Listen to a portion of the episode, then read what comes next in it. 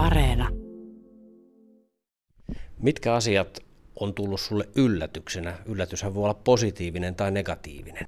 Yllättynyt olen ollut positiivisesti hieman siitä, että kuinka aktiivisia meillä on erilaiset kyläyhdistykset ja kylällä toimijat. Se on näyttäytynyt itselleni tänne tulon jälkeen selkeästi isompana positiivisena yllätyksenä kuin mitä osasinkaan odottaa. Eli täällä on sellaisia aktiivi, kyläaktiiveja, joiden kanssa on varmasti kiva jatkossa myöskin luottamushenkilöiden ohella kehittää tätä kunnan tulevaisuutta. Onko niitä negatiivisia? Toistaiseksi ei ole vielä oikeastaan ollut negatiivisia yllätyksiä. No mitä sitten, kun työpäivän lomassa kunnanjohtajankin täytyy lounastaa, syödä, miten tämmöiset palvelut, löytyykö niitä Padasjoelta ihan hyvin? Padasjoella on lounasravintoloita myöskin kesäsesongin ulkopuolella. Niitä voi käyttää kyllä, mutta nyt viimeksi kävin lounalla meidän taukohuoneessa, koska siellä on sitten kiva myöskin vaihtaa ajatuksia työntekijöiden kanssa ja tutustua heihin. No mitäs kuitenkin, kun kunnan asukasluku on siellä alle 3000 ja ennusteet ja tilastotkin näyttävät, että väki kyllä vanhenee, niin mitkä ajatukset kunnanjohtajalla on, jos uusia asukkaita pitäisi saada, niin mitä keinoja kannattaisi käyttää tai jo olemassa olevia tehostaa? Aktiivisempaa markkinointia kylämme tarvitsee, kuntamme tarvitsee. Eli meillä on erittäin kauniita rakentamattomia tontteja, joita voisi myös sitten tarjota rohkeammin ja laajemmassa mittakaavassa kuin tähän saakka ollaan ehkä tehty, että löytäisivät myöskin eri paikakunnilla asuvat ihmiset tämän helmen käyttöönsä. Ja ajatuksena on se, että tällaisia nuoria, perheellisiä, heille, heille on hyvä mainostaa, kuinka hyvin täällä asiat on hoidettu ja täällä on mukava lapsia kasvattaa. Ja oppilaitosten kanssa tekemällä yhteistyötä jatkossa toivoisin, että sieltä saataisiin myös opiskelijoita, oppisopimusopiskelijoita ja muita nuoria asumaan, vaikka sitten väliaikaisesti vuokralla ja sitä kautta kiinnostumaan kunnasta lisää.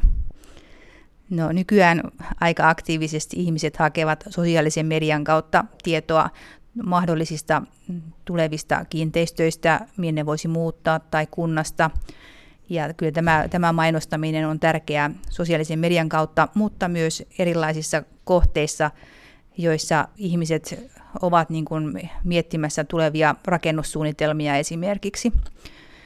Itse mietin sellaista, että kun voi olla toiveena esimerkiksi tietyn tyyppinen rakentaminen jatkossa, eli joku on kiinnostunut vaikkapa uuden hirsitalon rakentamisesta tai tiiliasumisen rakentamisesta, niin siinä kohtaa tällaiset yritykset ja heidän, heidän kauttaan yhteistyön rakentaminen ja toimiminen voisi olla myös kätevä mainoskanava, eli laajentaa yhteistyötä rakennusalan yritysten kanssa. Ennen tätä haastattelua pyörähdin tuolla Padasjoen satamassa ja siellä oli komean näköistä paljon veneitä. Mitä ajatuksia sulla on siitä sataman kehittämisestä?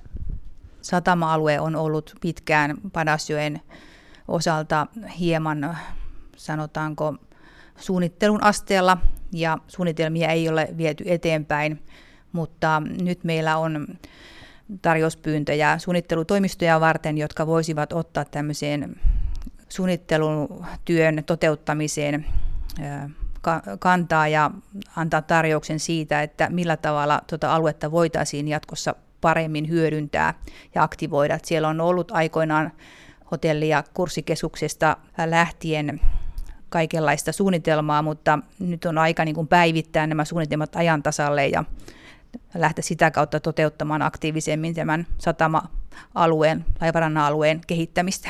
Eli onko se tavallaan avoin idea kilpailu, että kunta ei aseta mitään raameja, vaan katsotaan mitä, mitä eri suunnittelijat tai arkkitehtitoimistot keksisivät?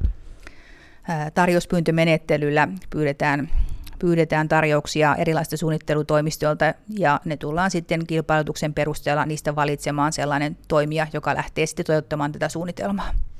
Olet toiminut viimeksi Riihimäellä seurakunnan talousjohtajana ja numerot ja talous on sulle peruskauraa niin sanoakseni, niin Miltä Padasjoen talousluvut näyttää? Padasjoen kunnalla menee melko hyvin, eli meillä on, on sen verran varallisuutta olemassa, että voimme lähteä aktiivisemminkin kehittämään kunnan toimintaa. Oikeastaan lähes kaikki hinnat nousee. Puhutaan sitten vielä energiahinnasta, jonka korotukset voi olla moninkertaisia esimerkiksi tämän syksyn aikana ja mietitään Padasjoen kuntaa.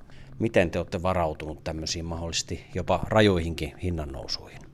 Se riippuu, että millä tavalla nykyinen, nykyiset sähkösopimukset on meillä sovittu, mihin asti ne on voimassa ja minkälaisilla sitoumuksilla, mutta todennäköisesti näiden näiden tuota yleisen kustannustason vuoksi joudutaan lisätalousarviota tällekin vuotta toteuttamaan, mutta meillä on hallintojohtaja valmistelemassa raamia tulevalle vuodelle ja siinä meitä kovasti puhututtaa kyllä tämä, tämä että mikä on semmoinen sopiva hintahaarukka, mitä voidaan arvioida näiden kustannusten nousun myötä, mutta me pohdimme sitä porukalla. Kati Yrttiä, monia kuntalaisia kiinnostaa kunnanjohtajan asumisasiat, eli teetkö reissutyötä vai oletko muuttanut kuntaan, niin minkälaisen ratkaisun sinä olet tehnyt?